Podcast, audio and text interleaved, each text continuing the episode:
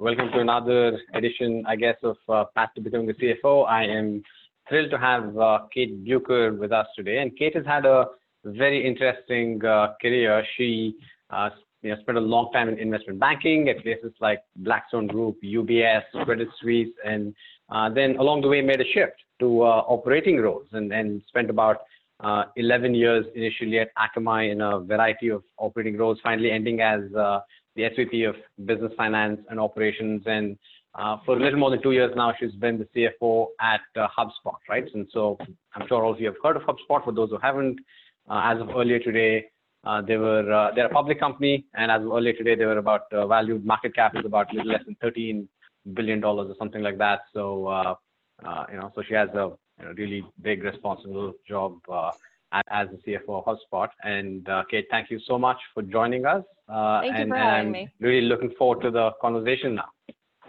Sounds awesome. good. Thank you. So, so let's let's jump uh, uh, right in, and and I want to start with that choice you made, right? And this speaking about the career uh, path that you've had. you know, you spent that first half of your career in investment banking, right? And uh, you know, how did that experience really prepare you for uh, the ultimate CFO role uh, that you now have? And also, why did you choose to make that shift at all? Uh, sure. So maybe we'll take it in pieces a little bit. Uh, I came out of business school and joined an investment banking firm called DLJ. And, you know, I, I'm unfortunately old at this moment. And so at that point in time, you know, investment banking and consulting were two really big career paths, uh, very popular career paths coming out of business school. And investment banking was clearly much more financially focused.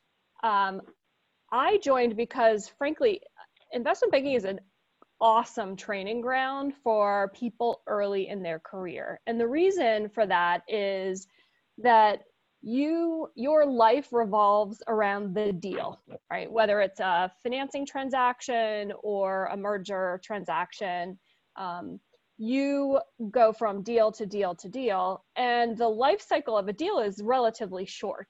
So you are learning uh, something new frankly all the time right? You're learning a new company a new business you're working with a new team and understanding sort of new styles and like teaching yourself how to get up to speed on challenges very quickly.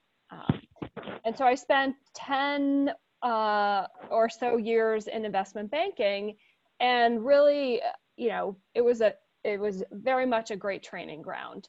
Um, but at some point, the things that make you successful in investment banking change. So you go from um, uh, a role where success means you are highly analytical, you know how to, you're organized, you know how to manage a deal process, for example, to a role where it's very much a sales role. Um, relationship management and doing that well is what makes success in sort of the senior ranks of investment banking. And at some point, sort of that point at which, you know, that those criteria were changing for my success, I kind of took a pause and looked internally and said, is this the path that I want to be on? And what, you know, in my heart, I'm frankly just not a salesperson. And so I decided to go do something different. And in my case, I decided to go work uh, for a company. And lucky for me, it was Akamai uh, and was able to spend 11 years um, at Akamai. Now, I would I would note it. There's some there's an irony to the story, which I think I shared with you earlier, which is you know, as you get more senior in your career, it sort of doesn't matter uh, whether you're in investment banking or you're working for a company. More and more of your job becomes sales. Like for me as the CFO, I certainly have a sales role, which is you know outward facing for to investors. Um, but I also have a lot of sales in my daily life um, internally, uh, trying to drive you know alignment and advocate for things that I think are important. So uh, I'm happy I made the decision, uh, but probably the underlying reason was less valid than I thought it was going to be.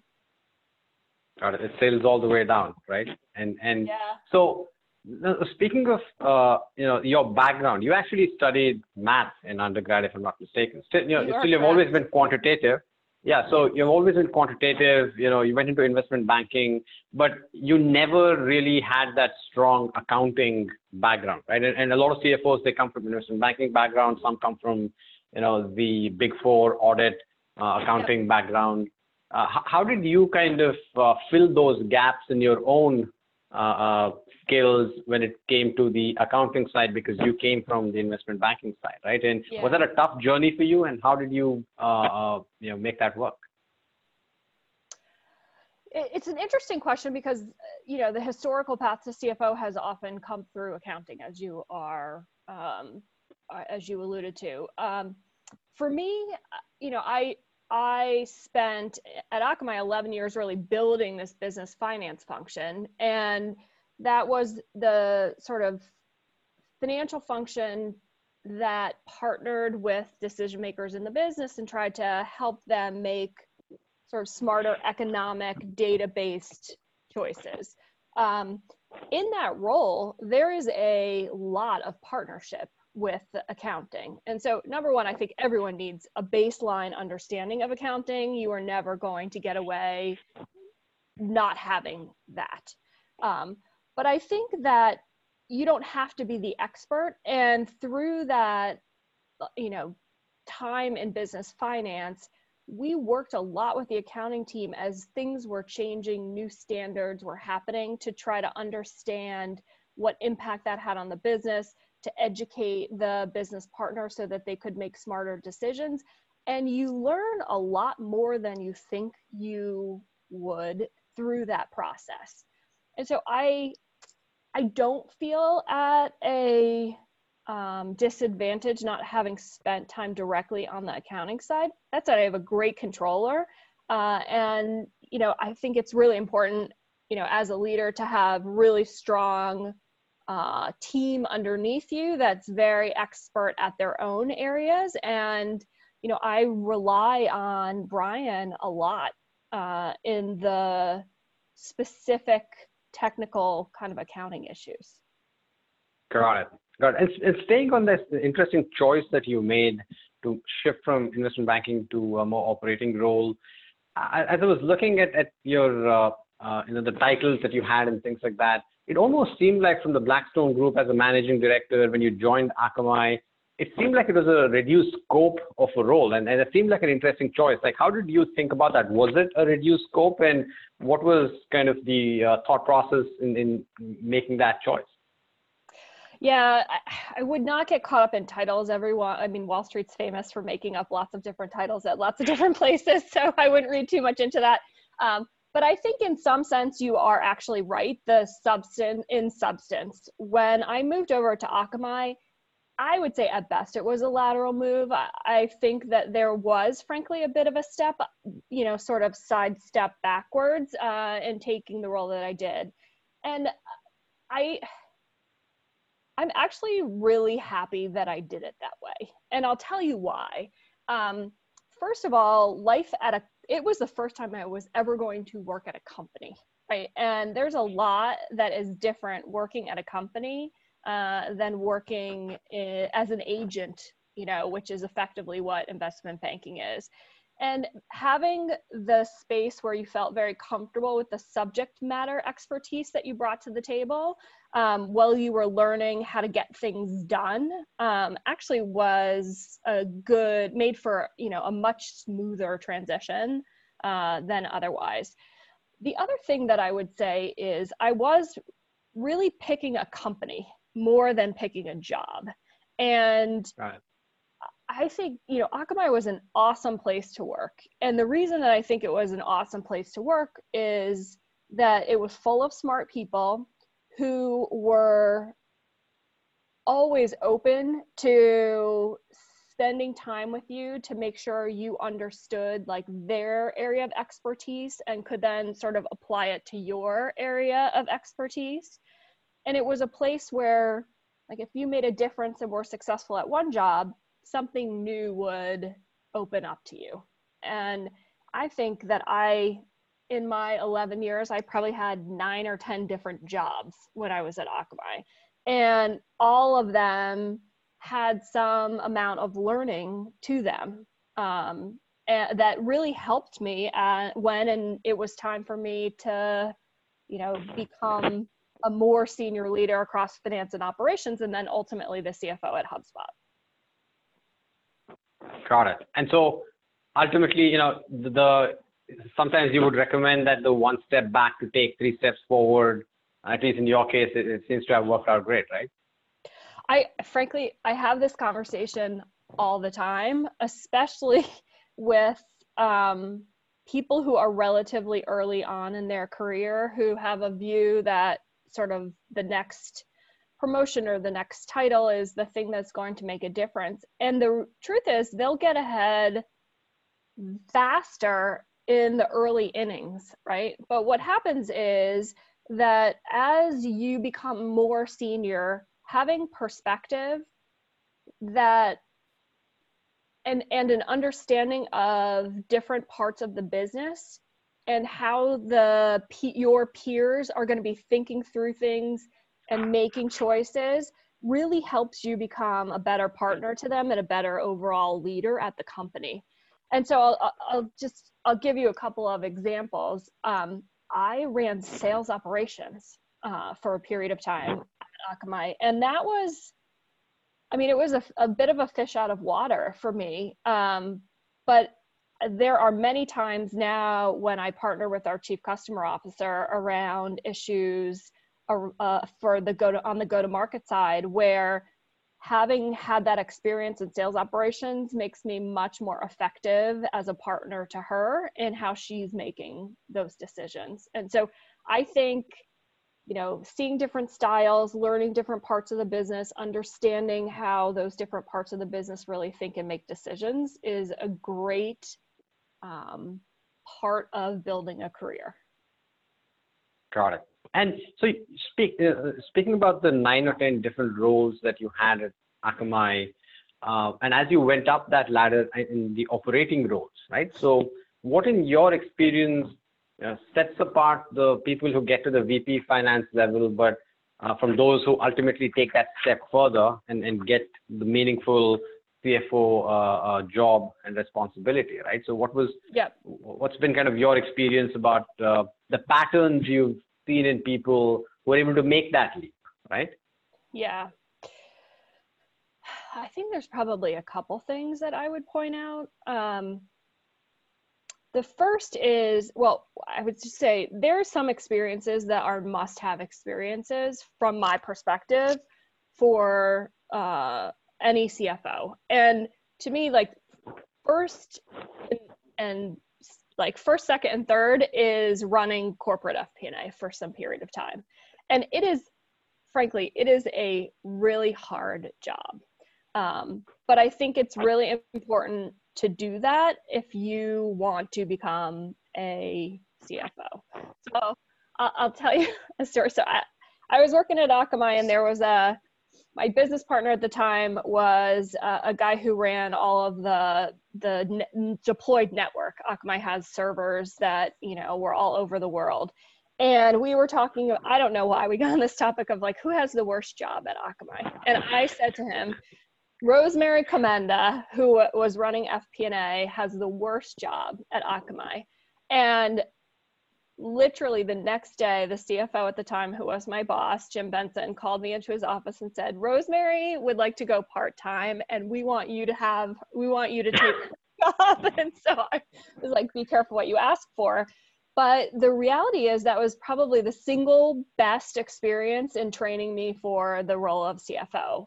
Um, because one, you have to be responsible for the cadence of the business and you have to drive a, like the whole business alignment in that sort of planning process which is a really big and critical task the second thing is that it just it you're the the analyst who's supporting the cfo who's supporting preparation for the board who's supporting preparation for earnings for investors. And it gives you a view of the business that is really different from that of any sort of business partner because it gives you a view of what are the critical things that Jim, the CEO cares about, the CFO cares about, that investors are asking for.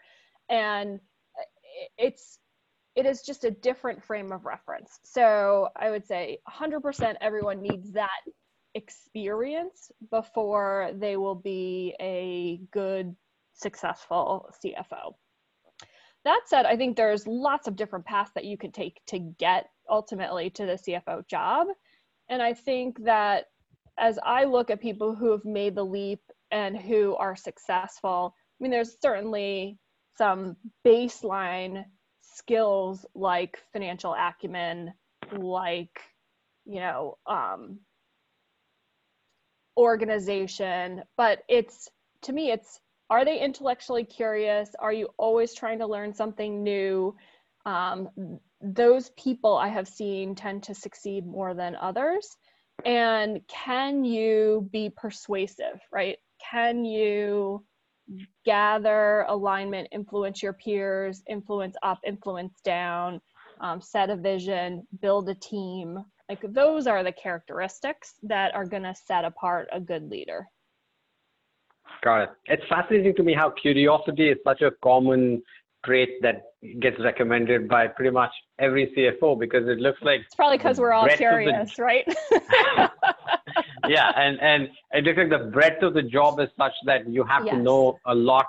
Uh, you know, maybe go deep in one place, but still be very curious about a lot of different things, and and still be smart enough to partner with people across the organization and all of that, right? And I think that's true. I also think that que- like asking questions is such a great tool that I think the polite way to describe people who ask questions over and over and over is curious, and so maybe that's why we're describing ourselves that way. But I'm never afraid to ask a dumb question. You know, we talked about the fact that I don't have an accounting background, I don't have a tax background, but when we go through the tax returns or if there's a new accounting standard that's coming out, I am not afraid to ask questions until I feel like I thoroughly understand it or understand it as much as I need to.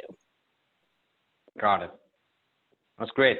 So now, you know, I don't know if, if this is the first CFO role, or maybe it is at HubSpot, and but you had like a big responsible job at Akamai too before you moved uh, on from there. But if you think about, uh, uh, you know, first-time CFOs, I'm not sure if you would consider yourself one, but is it a pattern I, yes, to kind of the mistake? I 100% consider myself a first-time CFO. So yes. You do. Okay. Yeah. So then I'm sure you've been having an interesting experience in terms of doing the job for the first time. And is that a, you know, and if you think back to maybe some of the things you could have uh, uh avoided in terms of mistakes and, and uh, lessons learned, is that a pattern you think uh, as you look back over the last say two two and a half years of you doing this job you know what's the wisdom there in terms of uh, uh, you know the patterns of mistakes you might have uh, made that you might avoid uh, if you did the job again?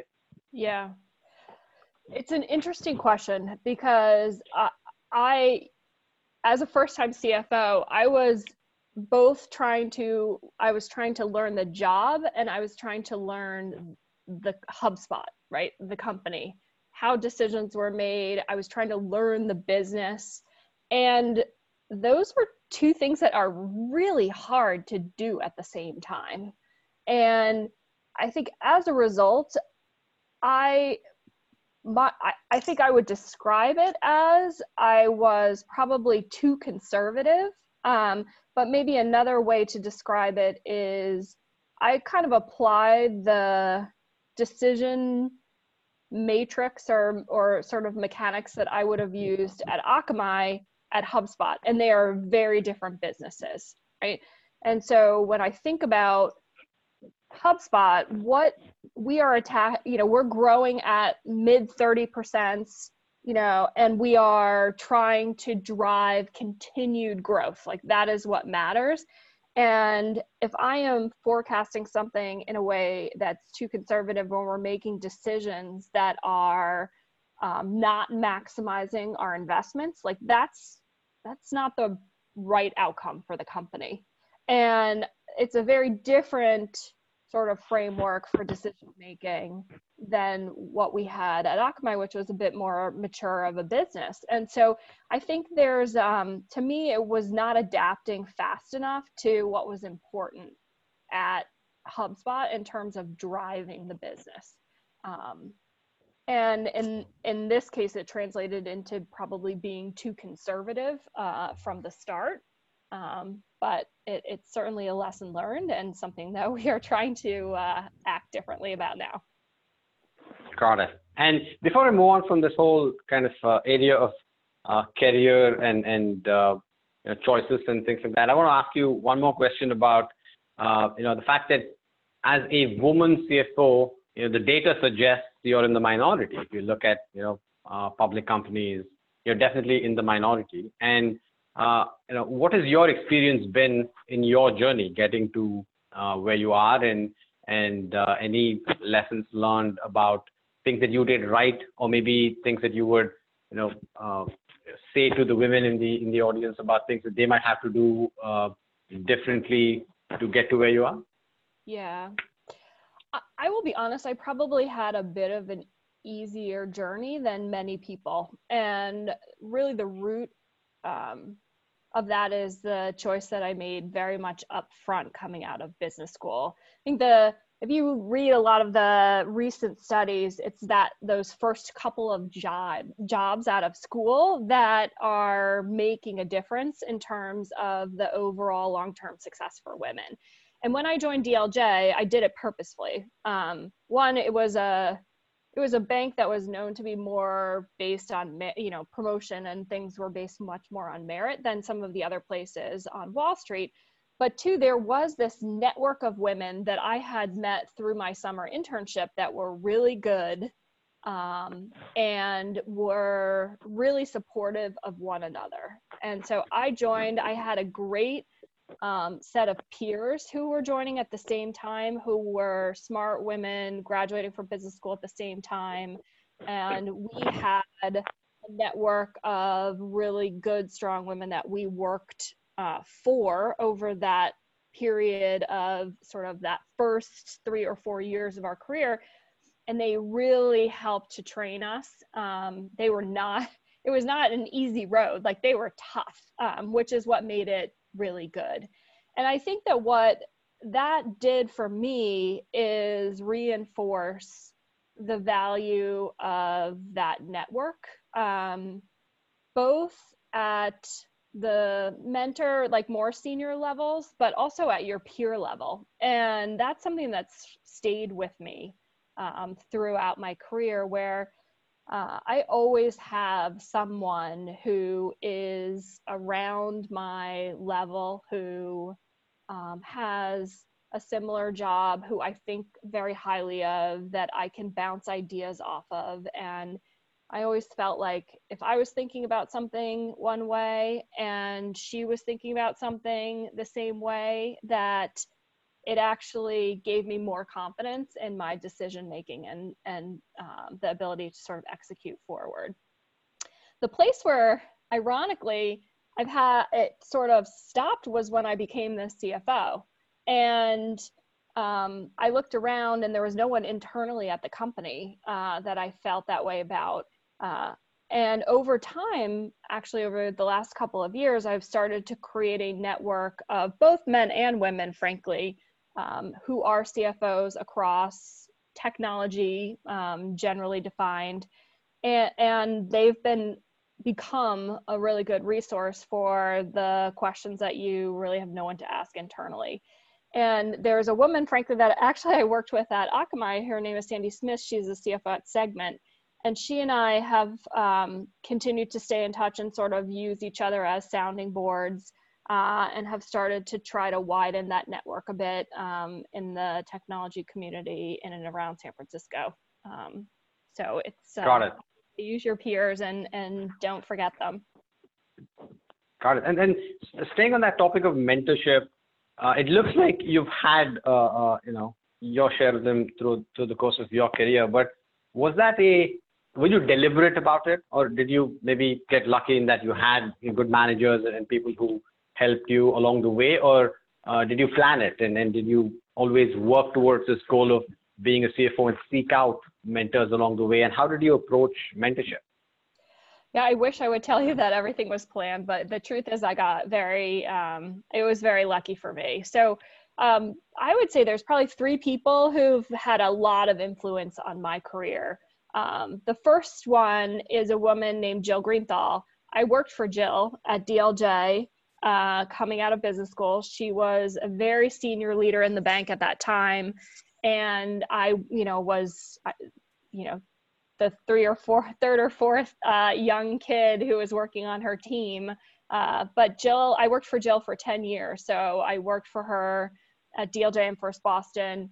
Um, I followed her to Blackstone, um, and she was the one who introduced me to uh, the leadership team at Akamai, uh, and ultimately led to me getting hired there. So um, Jill and I stay in touch. We get together like once a quarter, and even though you know my career has gone in a very different direction than hers, she's got this like very mature um, sound, calming advice that she gives to me on a relative basis. So I'll I'll give you one example. You know, I we talked about you know as a first time CFO, as a first time CFO, learning going into a new company and trying to learn all of it, it can be very overwhelming. And you know i was like sort of just kind of getting on that path uh, uh, that learning path and i was starting to feel a little bit like oh oh my gosh am, is this gonna am i gonna survive? And i had to happen to have dinner with her that night and she was like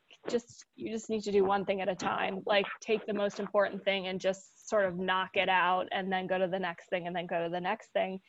And it sounds so simple but the reality is that when you do that it allows you to sort of concentrate on the one thing and finish stuff and start to tick things off your list and really make some progress. So uh, it turned out to be a great piece of advice. So jill has, has been a huge influence uh, jim benson who i worked for he was the cfo at, uh, at akamai has been a great um, mentor to me frankly, he was just a great manager and cared a lot about your uh, development and, and your career and his team. And so uh, that was also falls in the category of lucky. And then the third um, person that I would highlight is JD Sherman, who was the CFO at Akamai before Jim Benson. He was the one who actually hired me into the company.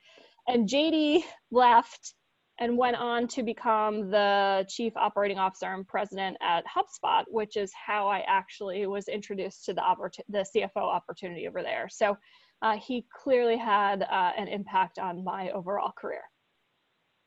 Got it. And so now flipping the coin a bit, I'm, I'm assuming that you know you've done this long enough that you are now in the position of mentoring uh, people and, and people who are coming up uh, behind you. And so what do you see in terms of characteristics in, in the people that you are mentoring who go on to grow quickly and uh, you know, go up the career ladder and maybe work their way up to the CFO yeah. role? And uh, do you see some patterns and, and characteristics that uh, uh you think are an indicator of future success?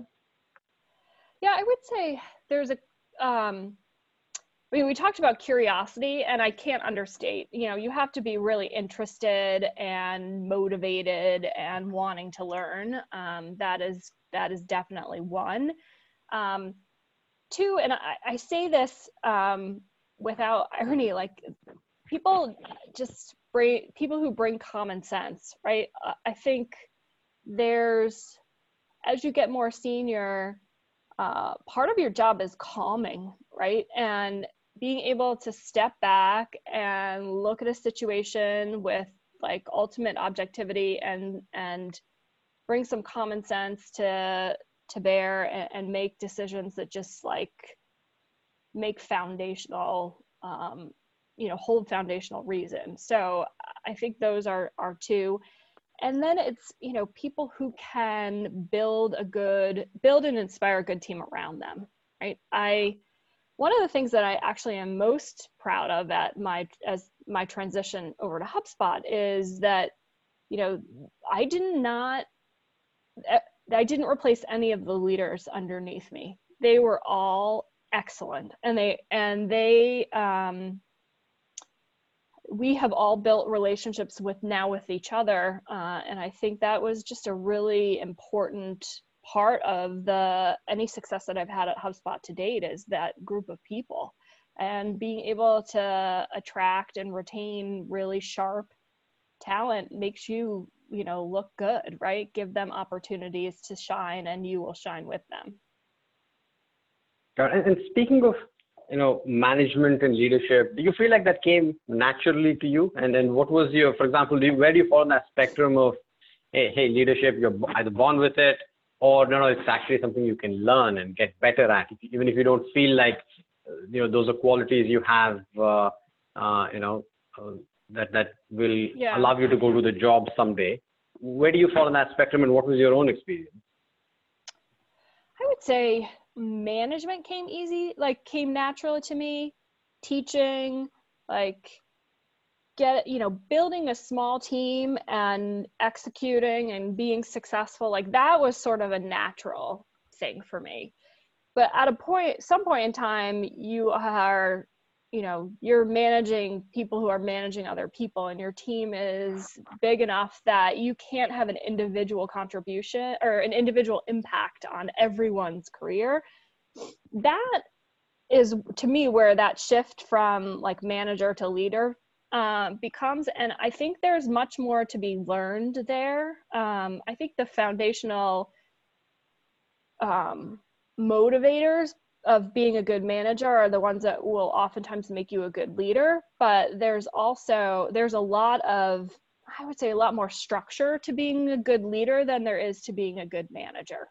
And there's a lot more deliberate communication um, that has to happen. And I, I think that is something that is that can be learned. Got i think it. foundation and, you have to care right? And then you know you can you can learn a lot uh, over time from there. Got it. And again, uh, just a quick follow-up question on that. Was this mostly about watching other leaders and, and learning that way, or were you a student where you sought out books? And were there influential books that that that you know you, you read that made a difference for you in your career? And i'd love to learn more about that. Yeah i learn much more from watching and doing than i do from reading about it. Um, i know that there are people who study you know every book. Actually brian halligan who's the, C- the ceo at hubspot is an avid reader. And i think that he like that's that's what brings out his curiosity and his you know desire to learn. And he it, it is awesome because it influences the whole organization to go in that direction. Um, but i do much less of the reading and much more of the absorbing. Got it. Great. So i'm going to move on to a couple of other topics. Before i do that i'm going to remind everybody that if you have questions for kate uh, you know, I'm going to be done with mine soon. There's a Q&A button at the bottom of your Zoom window, so please uh, click on that and and, and uh, feel free to ask. And so now, now, Kate, just changing directions a bit to talk about the role of finance uh, and accounting teams in companies, right? And yes. Uh, maybe I should start at a very high level and ask uh, yeah, h- how do you build trust? And then how do you kind of make sure that you have good relationships with other parts of the organization? You were talking about how you have to work with your chief customer officer on sales operations one day and then maybe a completely different thing with another part of the organization. And the cfo role is one where you have to influence a lot of different parts of the company. Uh, and and how, how what have your lessons been around building those relationships building trust with uh, uh, the other executives that you work with? Yeah. I mean, to me, it's like transparency is critical. Um, being open and honest about sort of the data, the process, your logic, and, and reasons why you're thinking, and uh, ultimate deci- behind the ultimate decision, and getting people sort of aligned around it is is super critical um, making decisions in a black box is not.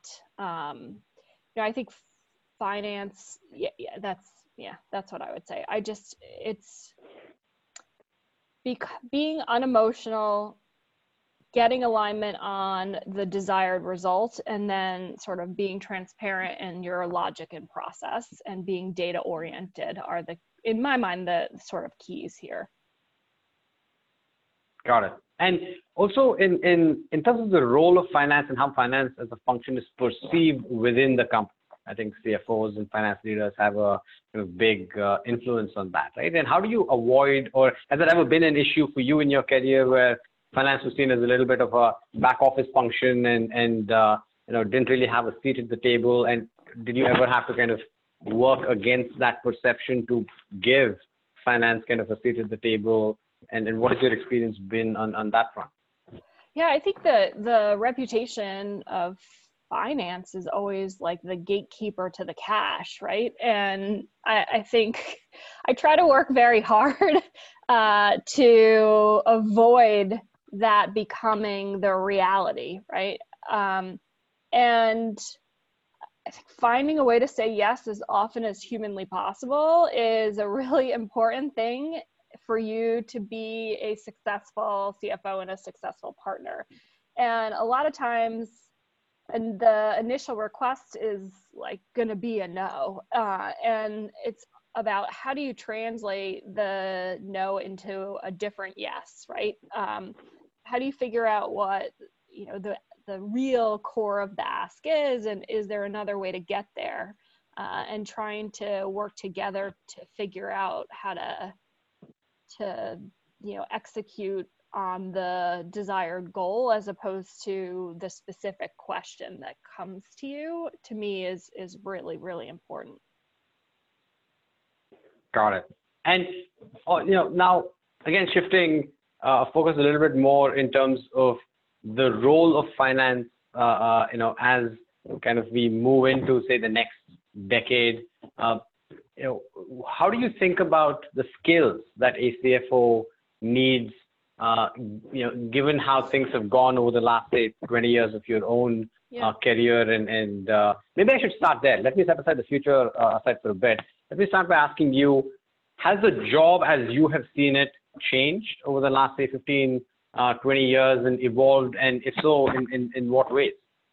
I mean, obviously not all during my tenure. Um, but I, I, think that the role of the CFO and the role of finance has clearly shifted, right? And I think that historically, everyone kind of waited for finance to tell them what the answer was, right? And then it would you would try to move from there. So like, you know, where did revenue co- where did revenue come out? What was your ARR, et cetera? Like now data is much much more widely available. You have operations teams that probably live across the organization. Many of them aren't in finance. And so it's your job isn't actually calculating what the number is anymore. The job is about figuring out like what are the numbers that are really important?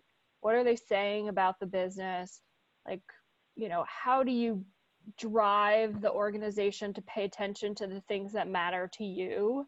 And how do you enable them to like make their own decisions that are going to be ones that result in heading in a direction that you want right? And so it's it's going to be it's much more about defining the right metrics for success uh, and making sure that the organization all understands that and, and agrees with that and then figuring out how to allow them to make decisions in their own business that that are aligned uh, against those ultimate goals.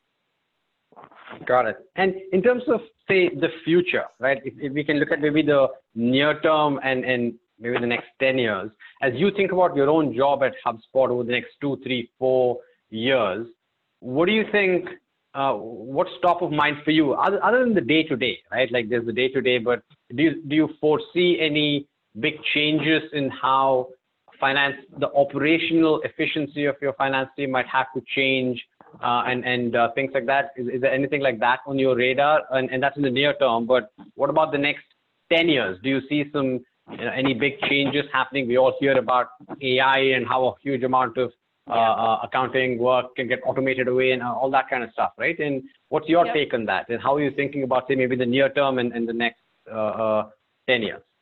Mean, I think it's very much focused on how do you make the operational processes scale with a business. So I am, I mean, we have, you know, almost 80,000 customers and, you know, we have every uh, intention of continuing to grow and supporting 80,000 customers is going to be different than supporting 200,000 customers. And making sure that we are making investments now that create systems and processes and that will actually allow us to support that kind of scale in terms of the number of customers the amount of revenue the number of bills that we're sending out. Um, that's increasingly the job of the cfo right? There's an operational right. role that is not just like can i automate my cash applications? It's can i can I make the end customer experience as friction free as possible and that the underlying support for our customers is going to be much much easier than it is today? And that is something that we're talking a lot about internally and it's something that i am advocating for a lot internally. Got it that's fantastic. So I'm, I'm going to make sure that we have enough time for questions from uh, the audience. But before I jump into that, I know we're trying something a little new today. Laura, did you want to run, take 30 seconds to ask a quick question of the audience? Yeah, um, so just launched a poll. Um, we're Airbase. If you'd uh, like to learn more about us, just let us know. We'll follow up afterwards. That's all. Very quick. Thank you. That's it? All right. mm-hmm. So, uh, you know, maybe you want to give people five more seconds and then we can jump into the questions. Yep, sounds good. Great. All right. So let's let's maybe uh, jump in and uh, and and ask the questions now. I have uh, one which is mostly about uh, you know, Kate. You talked about how uh, you know you uh, were conservative, right? Uh, and and that there's a question about I think Warren is asking about how you estimate projections for growth, especially over the uh, say a two to five year time frame. Uh, and of course, I think he, he also has a comment about how uh, you know the growth rate at HubSpot has uh, shown has been uh, great, and how Salesforce probably hasn't been too happy about that. But you know, when you said you said conservative, but but how do you think about growth over a two to five year time period, and uh, uh, how do you kind of come up with the numbers? And of course, I want to make sure, and, this is kind of a high level thing of please don't say anything. I know you're a public company, and I want to make sure you don't get in trouble and things like that. But whatever you can share. Yeah, I think that it's when we're there's a there's a difference between forecasting the results sort of in month and quarter and forecasting the results or or creating a long-term plan. And i think the question is more to creating a long-term plan. Um, i think there's a starting point which is a you could call it like a business as usual uh, type of case where if you are operating in a similar way to how you are operating today you know how do you translate the trends in your business into what you know what that would mean from a forward projection of growth? And then we talk about okay well what are the investments that we're making to sort of shift that in one direction or another? And we'll do a bunch of sensitivity analysis uh, to look at um, you know what if we invested more in you know this geography? Or if we invested more in our self-serve motion? Or you know we know the product roadmap looks like this you know what maybe that would shift um, some of the assumptions whether it's productivity of our reps or you know whether it's you know retention. Think just knowing what the levers in your business really are because there's only going to be a few of them and figuring out um, you know how to flex those levers to reflect the actual business decisions that you're making. Got Does it. and sense? so, I, yeah, you did to, me, things, and, and I'm trying to make, say things in a way that respect the, you know, the the sort of public uh, company stuff. Yeah, yeah, no, absolutely. So, uh, you know, that's that's uh, more important. I don't want to be the reason why you get in trouble, and uh, so that's that's helpful. At least it was to me. And Warren, if if if you feel like you have a follow up question, please go ahead and and yeah. Uh, you know type it in. And uh, also another question was, I will interpret it this way uh, because I'm not sure if that was the exact intent, but my interpretation is uh, as, as finance uh, team members, you have to influence a lot of people across uh, the company, but they might not always be forthcoming with all of the things that you might try, be trying to enforce in terms of discipline and control and you know and, and you might get pushback uh, on that and things like that right? And and how have you typically managed uh, uh, you know that when people don't want to do the thing that you are asking them to do right? Well i think there's a to me there is a there is a baseline level of acceptability right where if you are working with people who are not being honest with you, who are skirting process. Like to me, you need to have a very frank, upfront conversation um, because it's just not acceptable and not a place that I would want to work if it continues to go on, right? Um, and so there's there is that, but I, do think that there's part of the answer, frankly, is with the question that you asked earlier around how do you build long term relationships. And it's very much, in my mind, around um, like consistency in decision making and follow through, right? So I think finding a way to say yes to the ultimate goal, maybe not the way that the person wants to get there, and doing it within parameters that you're that are acceptable to you, and following through on that um, sort of time and time again. That will will get you where you need to go. But to me, I think there's I, I I don't love conflict, but I'm not going to shy away from it when I feel like it's gonna um, hurt the company to not address something. Got it. That's great. So here's another one.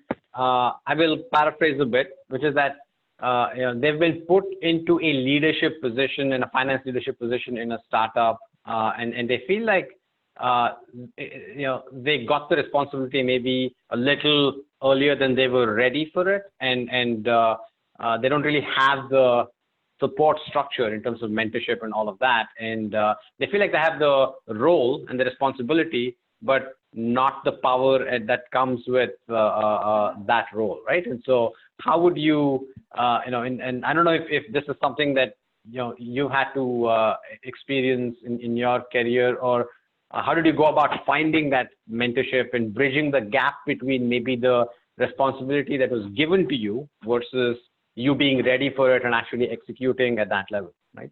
Yeah, this is not an easy one, and I do think that uh, um, oh, exa- it's exactly connected with the previous question.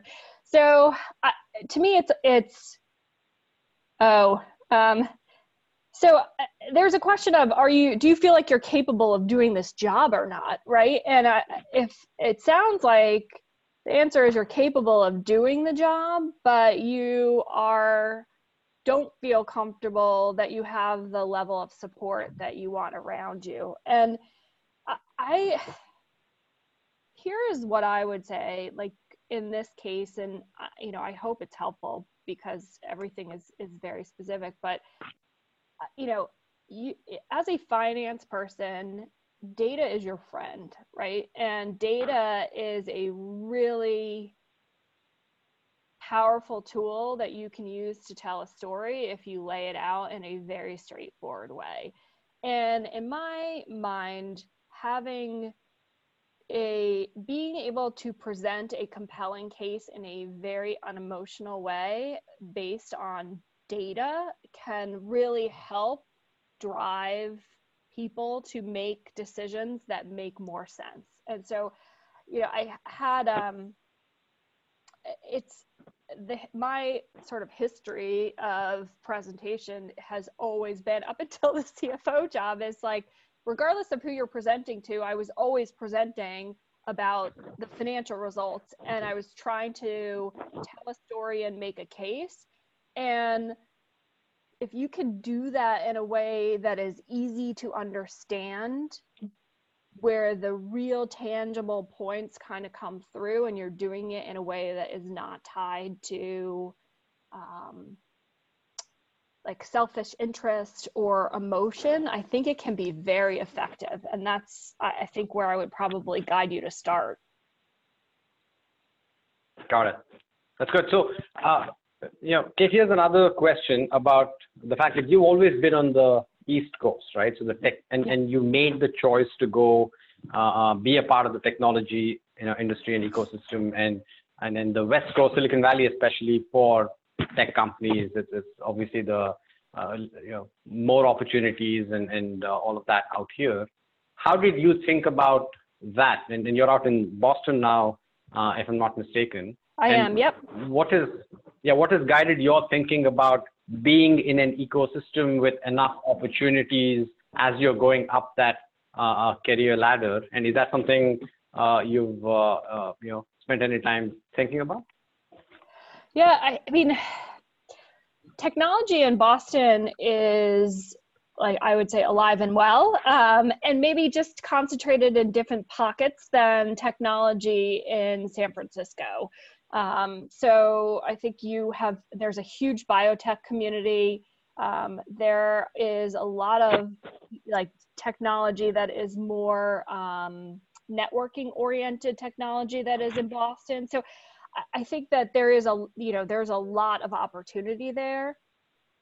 In my time at HubSpot, I think what has become very clear is there is not a lot of say consumer oriented technology companies in Boston or front office oriented technology companies in Boston. And so when we as a company think about where we can learn um, about best practices and trends and other things, it's oftentimes with uh, companies that are based out on the West Coast.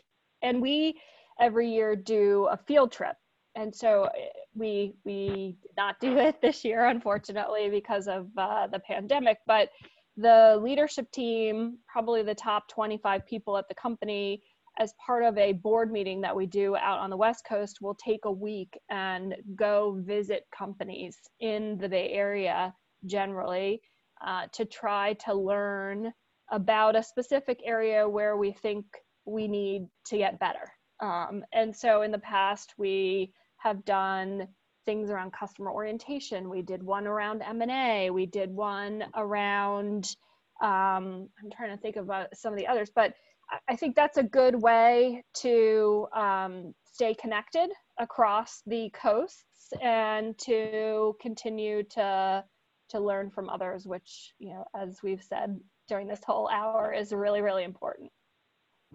Awesome. So I will end with uh, one question. Warren had that follow-up here. He had asked about how you think about the planning uh, over the you know two to five year time frame, and then you mentioned that you know there are uh, a few levels to focus on at the end of the day, right? And if you don't mind sharing this, uh, you know, if you had to think about a couple of KPIs other than cash flow that that you know you you yeah. want to keep an eye on, uh, what would you focus on? What are you focusing on?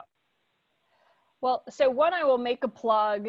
There is a, um, a venture capitalist named David Skok who works at Matrix, who was one of the original investors in HubSpot, and he has po- he has posted like SaaS economics and all the KPIs, and it's like a great tool for people to the extent that they're looking for something that is, you know, more extensive what I would say is, you know, HubSpot is a SaaS business, and we had, when I stepped into the role, we had about 195 pages in every monthly management deck. And we were looking at lots and lots and lots and lots and lots and lots and lots of different metrics. And one thing that I encourage the organization to do is really focus on like there's the the one thing that matters most to us. And for us that one thing that matters most is we call it net new ARR, but is how much on a monthly bit monthly you know quarterly annual basis are you adding to the install base of recurring revenue? And we look at that number and we look at the growth rate of that number like with laser focus every you know time we talk about uh, financial results or uh, forecasting. And that is our north star metric. And having one north star metric that everyone cares about is a really big deal. Got it. Look i i'm actually going to ask you this question myself because i know that public markets arr is not a GAAP metric right? And, and so from a public market uh, do, do they care about it or, or how do you think about that if internal reporting is a lot about net new revenue arr and things like that what is the public stance you take uh, uh, uh, to that? Does, does, the market care equally about net new ARR, or do you speak about it differently? So we talk about some of the underlying drivers of revenue, customers, and the ASRPC when we're talking as sort of these key KPIs that we talk about with investors. Um, and I think those are are helpful things to understand. There's, a, you know, there is a there is a little bit of a difference between the things that we're like obsessed about internally and externally. Got it. Kate, this has been amazing. Thank you so much for taking the time. I enjoyed it. I'm sure uh, all of the listener, listeners did too. I know you're incredibly busy as the CFO of a you know, large successful public company. I really appreciate you taking the time. Thank you very much for having me. Awesome. Have a great day. Thanks, you too. Bye.